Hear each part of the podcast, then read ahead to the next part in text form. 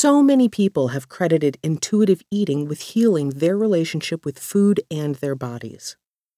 But if we pause for a moment, we might question why it's even necessary for them to do this intensive work.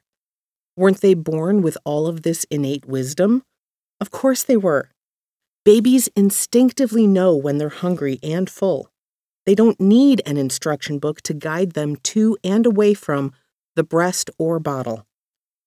Shouldn't this intrinsic ability continue throughout life? Unfortunately, a disconnect from this wisdom often emerges when an infant grows into an independent toddler who is on the path toward developing their individual identity. The well meaning parent begins to question whether their child will make the right choices to keep them healthy and growing. The parent then begins to direct and often control what and how much their child is eating. Eventually, that newborn intuitive eater can evolve into a teen and then an adult who has lost trust in their inner wisdom and searches for an outside source to guide them in their eating choices, one that often leads them down a misdirected path of self judgment and despair.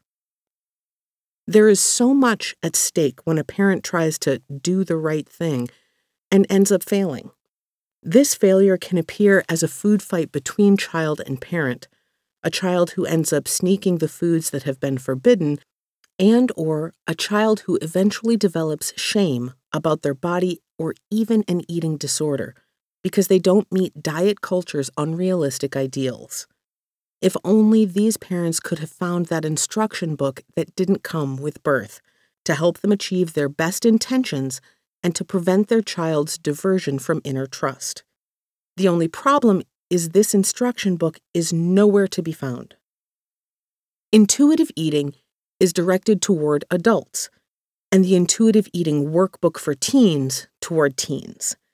But adults and teens have far more autonomy, for the most part, and agency in their decisions about eating than children do. I receive innumerable requests for more information about how to raise kids as intuitive eaters and have known for a long time that there needed to be a book that is explicit in guidance, with a solid framework of motivation for parents to take the leap of faith and jump into this uncharted territory. Parents want simple how to answers to properly guide their children's eating life and to avoid these painful problems. But how to answers aren't enough to break through what are often generations old beliefs about child rearing. First, the parent needs preparation for this journey, which includes a deep dive into their own eating history and beliefs, and a resolution to make changes in their own relationship to food and body if needed. Also necessary is acceptance that children are born with all the wisdom they need about how to eat a commitment to tune in to their child's signals and respect that the child's inner wisdom will continue to guide them throughout their growing years and their entire lives. So, why this book?